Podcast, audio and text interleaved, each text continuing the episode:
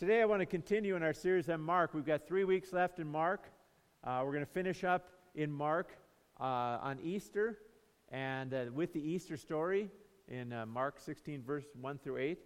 And we've been talking all the way through Mark about the story of Jesus. And, and Mark tells us what we need to know about Jesus. He tells us these certain facts about him, and he introduces Jesus little by little.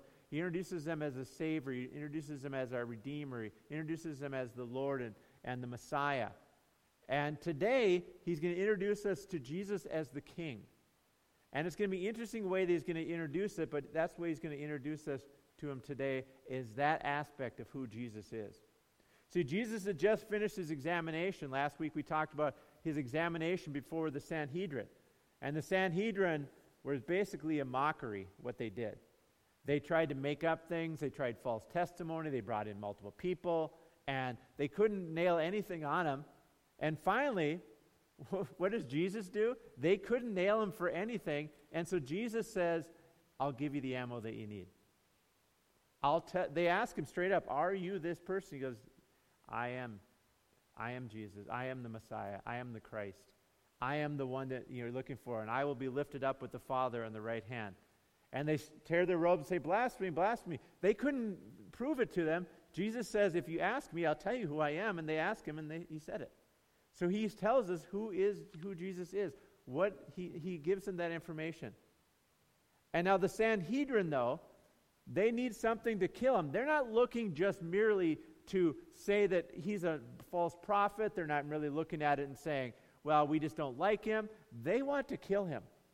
The hatred that they have for him is so great that they're not interested in disproving. Their only thing they're going to be satisfied with is killing him. And not just killing him, we're going to find out killing him in the worst possible way that they can kill him. This is the kind of anger that comes for somebody that came with an attitude of love, with an attitude of respect, with an attitude of, I'm here to help people, and they want to kill him because they don't want to have their place taken. The Jewish leaders like their place. They like everybody bowing down to them. They like everybody being there. They don't want somebody rocking their world. And so uh, here, they, here they come. Jesus, now, they need something to give to the Roman government. So they're going to make up a new charge to give to the Roman government because they want the Roman government to kill him because in the system right here, the Jews do not have the ability to kill somebody. They have to make something up. And so today, what we're going to see is they're going to make up this thing that's actually going to be a partial truth to try to get Jesus killed, and it will end up getting Jesus killed. But as Mark is going to tell us, this is the new title that he's introducing that is, Jesus is King. In fact, if you look at Mark 15. Today we're going to be in Mark 15, 1 through 20, if you want to turn there in your Bibles. And you'll see throughout the book of Mark and the rest of Mark, his title for Jesus is going to be King. Mark 15, 2 is going to say, Are you the King of the Jews? Mark 15, 9 says, Do you want me to release for you the King of the Jews? And Pilate and Mark 15, 12, This man you call the King of the Jews. Mark 15, 18, Hail, King of the Jews. 1526, the king of the Jews, and Mark 1532, the king of Israel. Now you say, well, some of these are mockeries.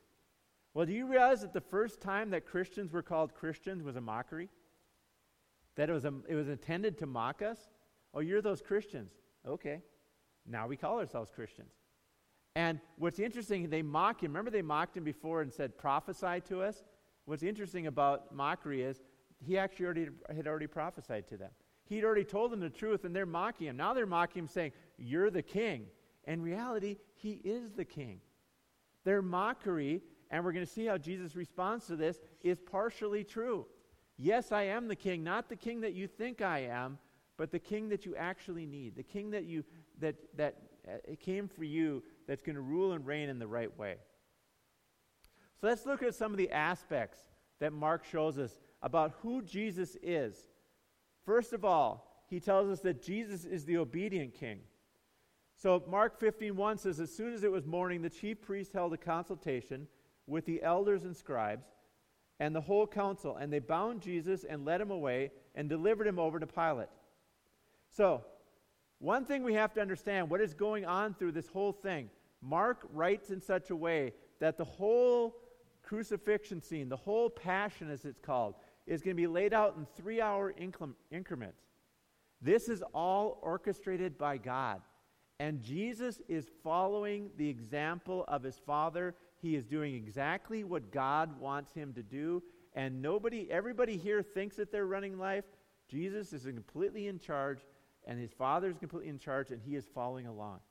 So if you study Mark, he'll say immediately, and then he'll say three hours later, three hours later, three hours later. It's like he's on a time clock because it's showing God is a God of order.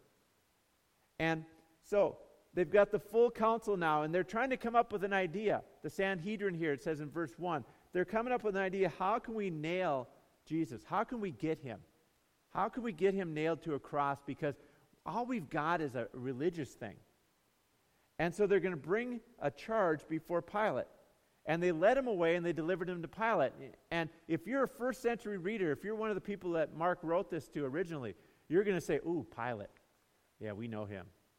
Now we all say, We don't know who he is. But see, Pilate had been ruling in this area for four years. He was appointed by Rome. And basically, it sounds like he didn't really like where he was. He didn't like Jewish people, and he's over Jewish people.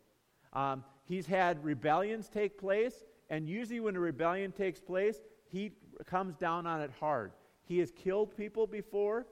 Um, he probably did not like Jerusalem because he had problems there. Here he is stuck in Jerusalem because he knows that this is it's Passover time. Everybody's in Jerusalem right now. I need to, he says, I need to be in Jerusalem. I don't want to be here. And he says, all these people do is cause problems. All these people do, and he comes down on them hard. And there's already been some incidents. Luke records this incident in Luke chapter 13, verse 1. It says, There were some present at that time who told him about the Galileans whose blood Pilate had mingled with their sacrifices. So, everybody, when they heard he's going before Pilate, if you're reading the story for the first time, it'd be like, Not Pilate. Not him. Not him. He likes to, I mean, he's mingling blood with sacrifices. That kind of lets you know this is not a nice guy. This is not a guy you want as your neighbor, okay? This is a guy that likes to kill people. When he's confronted with something, he says, I'm a Roman, I have the power to kill people, I'm going to use that. That's who I am. And so uh, Philo is going to describe Pilate as naturally inflexible, a blend of self will and relentlessness. And he's basically a person who did not understand Jewish desires. He didn't understand it. All he said was, I'm going to try to put down these people and crush these people. So Pilate is going to question Jesus. And he's going to say, Are you the king of the Jews? Now, where did he get this term? In the whole Sanhedrin thing before this, Jesus never said the word king. He never used this term before. This is a brand new thing. You can tell that the Sanhedrin and the religious leaders of the Jews had come up with this term. They're saying, We came up with this. If we use the word king, that's a that's a title. He's going to be one of those guys that's trying to rise up against the Roman Empire, and we can get him killed. So we're going to tell Pilate that this guy says he's the king. Notice Jesus never said that. Jesus never used the term king. So you think, what would your reaction be if somebody called you something that you have never said about yourself? Nuh-uh. No, it's probably not the exact answer that Jesus would have gone with. But I'm not. Never said that. You can't find a quote. Google it. I mean, I, I probably couldn't Google it at this time, but you know, basically, he doesn't have that ability. But he says, how does he respond to that? And he answered him, You have said so. And Pilate's looking at him, Okay. And this is a term that people have really studied. They look at what does he mean when he says, You have said so? Basically, he is saying, Yes, but not the way you think it is. So Jesus is going to accept the term right here. Yes, I am the king, but not the kind of king that you should be worried about on earth. I'm the king, yes, because God has called me, my Father has called me, He's going to make me reign and rule over all of this area. I'm going to be the king of all the Jews. In fact, not just the Jews, but all of humanity because I created them and I'm here to redeem them. But He's going to answer, He's just simply going to say, Yes, I will. But by saying this, do you realize what he is doing? Just like he did with the Sanhedrin, his obedience is he answers the question that nails him. He could have got out of this. He, in fact, we see Pilate here trying to give him all kinds of outs, But what does Jesus do? We go back to the Garden of Gethsemane where Jesus said, If there's any way I don't have to do this, Father, take it away from me. And he finally comes to that conclusion not my will, but yours be done. And he says right here, this is an example. He says, Yes, but. But by doing this, he basically gets himself in trouble and makes that claim stick to him. He is following the path to his own destruction because he is saying, I am going to be obedient to what God has called me to do. I, there is no legal right for them to do this. This is a sham of a trial. There's no, he's never said he was going to take over the country. He had no claim to rise up an army. In fact, every time they tried to get an army to go behind him, he said, Stop it. Somebody pulled out a sword when he was arrested. He said, Put the swords away. This guy is not a violent guy. And they're going to get him for being a violent insurrectionist. And he is going to let them do it because he is going to be obedient to God. So then, the priests don't like the answer they get, so they come up with more accusations and many things, it says in verse 3. And then Pilate is going to ask him, Have you no answer to make? See how many charges they bring against you? We don't know what charges they come up with. Mark doesn't give us that piece of information, but he is just saying they, are coming up with everything. They're throwing everything against the wall. And he did this, and he did this, and he did this, and, and he, he probably did this, and they're making stuff up. In fact, we see in the other Gospels that there are actual lies that they make up about him. But he is just saying, and he never answers any of those lies because he doesn't feel like he needs to. But Jesus made no further answer, so that Pilate was ama- amazed. There are many accusations that are make, made, but Jesus does not take the route that would save him. He could have answered all of these charges. Okay, have you ever debated with somebody that's that's smarter than you and it's kind of hard, debate with Jesus for a while. Jesus is God. Some people have a God complex. Jesus is God. Do you think he could have just destroyed them in a debate? He could have disproven. He could have said, I could have brought in witnesses. I could have done this. Everything you're saying is ridiculous. I've never said I was going to be the king. And Pilate would have sat there and said, Get this guy out of here. But what did Jesus do? This is the part we need to see here. Jesus was obedient to God, where God said, You're going to die. You're going to die on a cross, and you have to let them do this to you. So he does not respond. And Pilate is looking at him going, Wow. I'm amazed at this guy. If people, I mean, I have trouble with when people lie about me. And I think our, all our human reaction is when people start throwing lies at us and throwing claims against us, you did this, you did that, you did. I did not, I did not. Here's my proof, here's my proof. Jesus says, I am willing to go to the cross because this is the only way I'm going to get there. I'm willing to give you the ammunition. Even though you guys are so incompetent what you're doing, this is a sham of a trial. I'm going to give you enough ammunition so you can take me there, enough evidence so you can take me to the cross.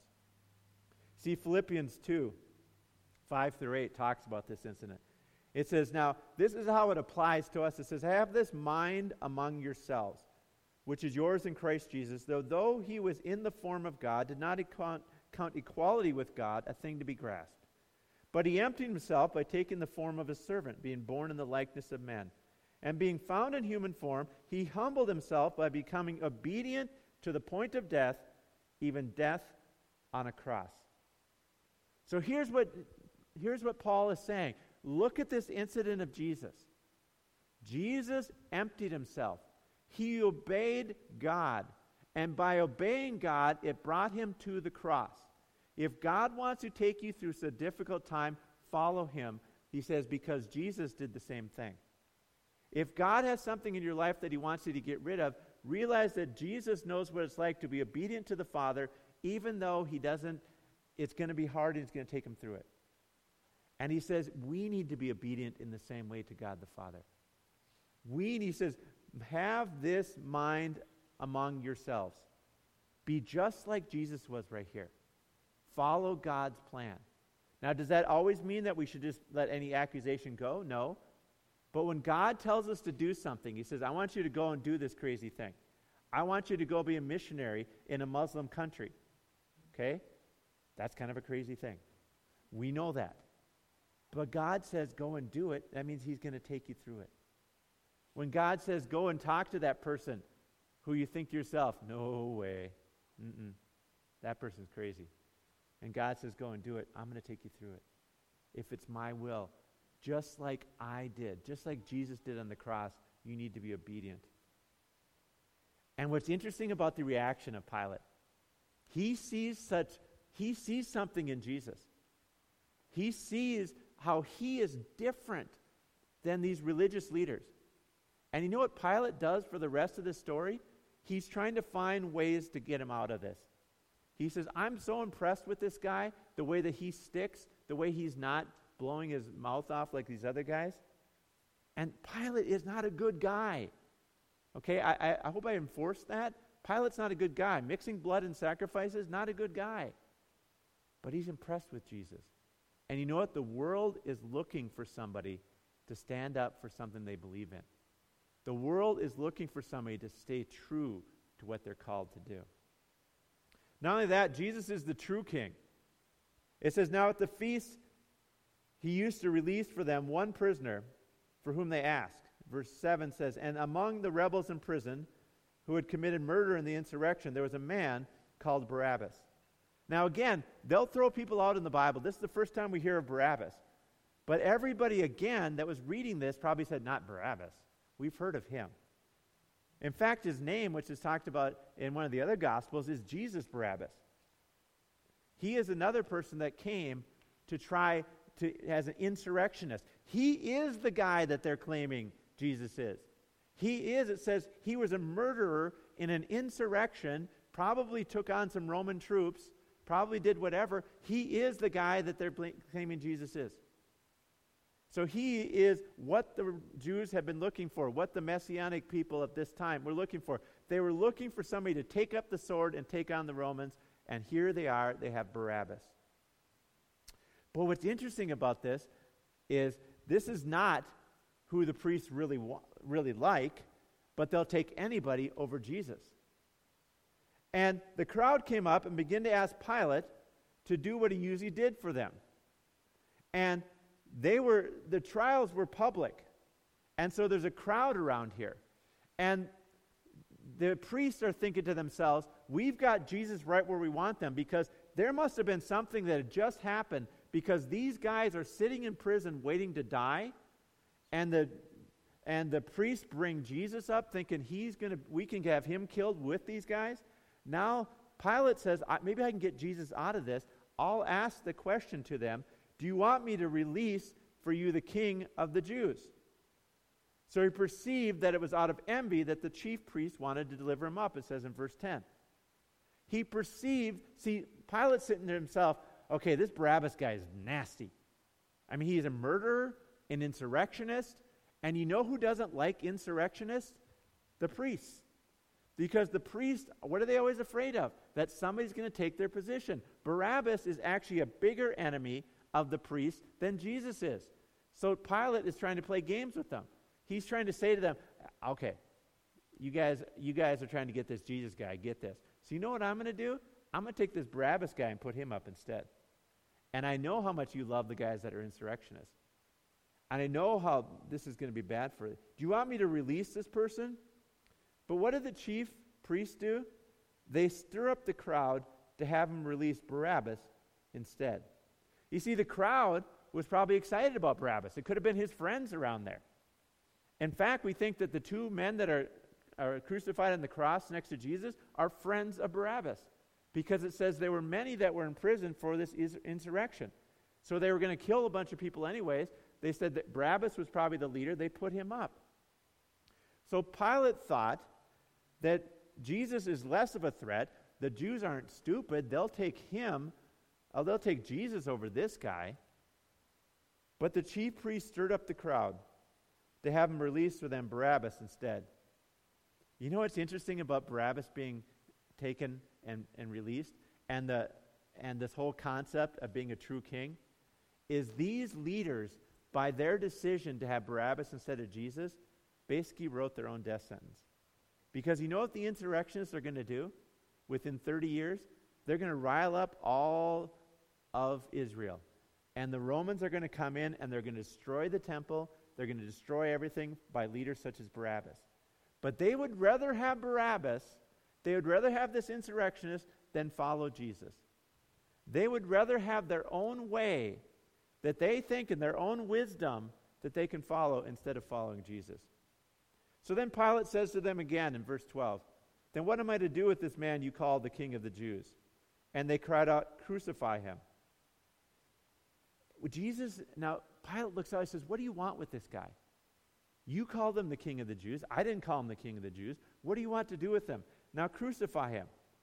Now, it's interesting. Jews don't crucify people. Jews never call for crucifixion. They think of it as barbaric. That's not what they do. Jew, Jews think of that as a Roman thing for Roman, but they are so mad at Jesus and they get the crowd so riled up that they want him to suffer a Roman death that was only kept for rebels. That is not something that they would ever want. In fact, it's something that that it just shocks people when if you read this and said, "Why do the Jews want crucifixion?" So let's look at the leaders at this time. Let's look at the leaders we just talked about. Who is the true king right here? Well, Barabbas wants to be the head of an insurrection. Barabbas wants to be the man. He wants to take up the sword and fight, and he wants to be in control. He wants to be an insurrectionist. He wants to take out the Roman government. Barabbas is about himself. The priests think that they can protect themselves. They'll lie. Okay, just for a record, I thought that the, the Ten Commandments that they follow so closely, doesn't it talk about lying? Just wanted to check again. But they'll lie, they'll break their own commandments, they'll do anything they possibly can to get Jesus. They're out for themselves. They don't care about the people that are out there. In fact, Barabbas maybe, who knows what happens to Barabbas after this? He could have killed a bunch more people. They don't care about those lives that are lost as long as they get rid of Jesus and don't have to listen to him and have to be offended. How about the crowd? The crowd, they're great people. They're swayed. Yeah, say Barabbas, we'll like him. Okay, we like Barabbas, we want him. These are not great people. These are not people to look up to as true leaders. How about Pilate? Now, Pilate, you can say, well, he, he kind of figured out that Jesus wasn't bad. But Pilate, if you look at verse 15, says, So Pilate, wishing to satisfy the crowd, released for them Barabbas, and having scourged Jesus, he delivered him to be crucified. If there's one thing in life that should never be said about you is, will, is wanting to appease the crowd or satisfy the crowd. That is not a good way to live. Walking around in life going, wherever I'm at, I might as well do what everybody wants me to do. Your mother probably told you, if all your friends jump off a cliff, will you jump off a cliff too? You probably heard these things before, but all my friends are doing it. Your friends do stupid things. I just wanted to relate to you as somebody now that looks back. And it's not the same. I mean, I'm over 50 now, and friend, my friends still do stupid things. Okay, just for the record. To be described as wanting to appease or wanting to satisfy the crowd is not a good leader. If Pilate was truly the king here, truly the one we were supposed to look up to, he would have said no to the crowd. You know, the only person who looks like a king here is Jesus. Because, first of all, he stays true to his beliefs. He's not trying to appease anybody. He's not trying to satisfy a crowd. In fact, he's going against the will of the crowd. But you know what he's doing it for? He's doing it for that crowd. He is showing that I am truly the king that you need. I am truly the king that is somebody that you can follow. I will follow the will of God. He is example of what the King David in the Old Testament, man after God's own heart, he is truly showing what a true king is all about. And he's the only one that shows himself up to be a true king right here. So, in these mocking words of the King of the Jews, King of the Jews, he shows the people what a true king will do for his people. Lastly, Jesus is the king who sacri- sacrifices himself for others. And Pilate said to them, Why? What evil has he done? But they shouted all the more, Crucify him. See, they don't even want to, they don't even care at this point. We don't care if he did anything wrong. We just want him gone. Miscarriage of justice. They don't care. They just want him dead. Even Pilate's not convinced he's guilty, but Pilate again wants to satisfy the crowd. They released Barabbas to them, and then they took Jesus and they scourged him. He delivered him to be crucified. Now, if we've studied, many of you have seen the, the Passion of the Christ, of course, and they take that to an extreme level in that movie. But the concept of a scourge is basically a piece of leather, sometimes with pieces of stone and metal in it, where they would whip you with it over and over again, and many times the prisoners would die from this because it's such an extreme thing. It just basically rips their flesh completely apart. And he handed him over to do th- to have this happen to him. And and then the soldiers led him away inside the palace, that is the governor's headquarters. And they called together the whole battalion, and they clothed him in a purple cloak, and twisting together a crown of thorns, they put it on him. And they began to salute him, Hail, King of the Jews! And they were striking his head with a reed, and spitting on him, and kneeling down to, in homage to him. And then, when they had mocked him, they stripped him of his purple cloak, and put on his own clothes on him, and they led him out to crucify him. Now, when we look at this, I, I just stud- studied this this week. These weren't even true Roman legions at this time. These are Samaritans and other people that they called up from the auxiliary. These are people that would hate the Jews, and they're just saying, You're the king of the Jews. All our anger can go against you. And Jesus doesn't do anything to stop them. Again, Jesus at any time in this process could have said, Enough. How about some angels right now? How about I just cause you to shrivel up like I did that fig tree? How about that whip's going to stop in place? How about you guys are all just going to fall over right now? This is who Jesus is. But he allows himself to go through this because he is looking out for other people. He is willing to sacrifice himself for others. He must have looked ridiculous. Can you imagine them saying, Here's Jesus? He's probably still got the spit in his beard and his hair from the fact when the Jews beat him. And then remember, they beat him and spit on him? And now he's been scourged and beaten again and spit on again.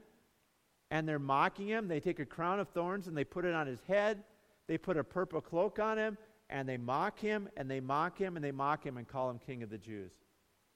But he did all of this for the sake of others.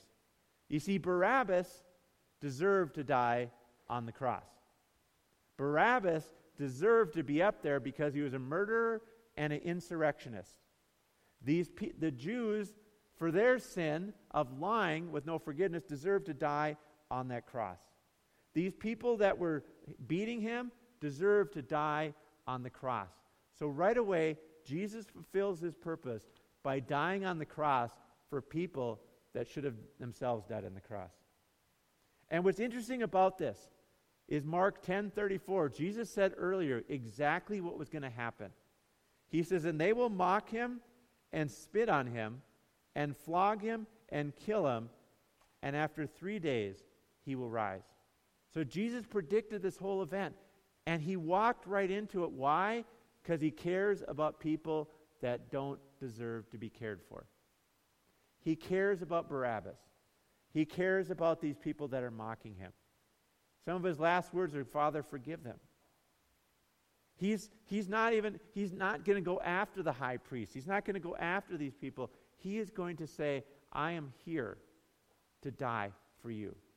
So Jesus, in this one event, shows the kind of person he is, shows the kind of, of, of king that he is, one that will die for the sake of others and take their sins on the cross. Why don't you stand with me today?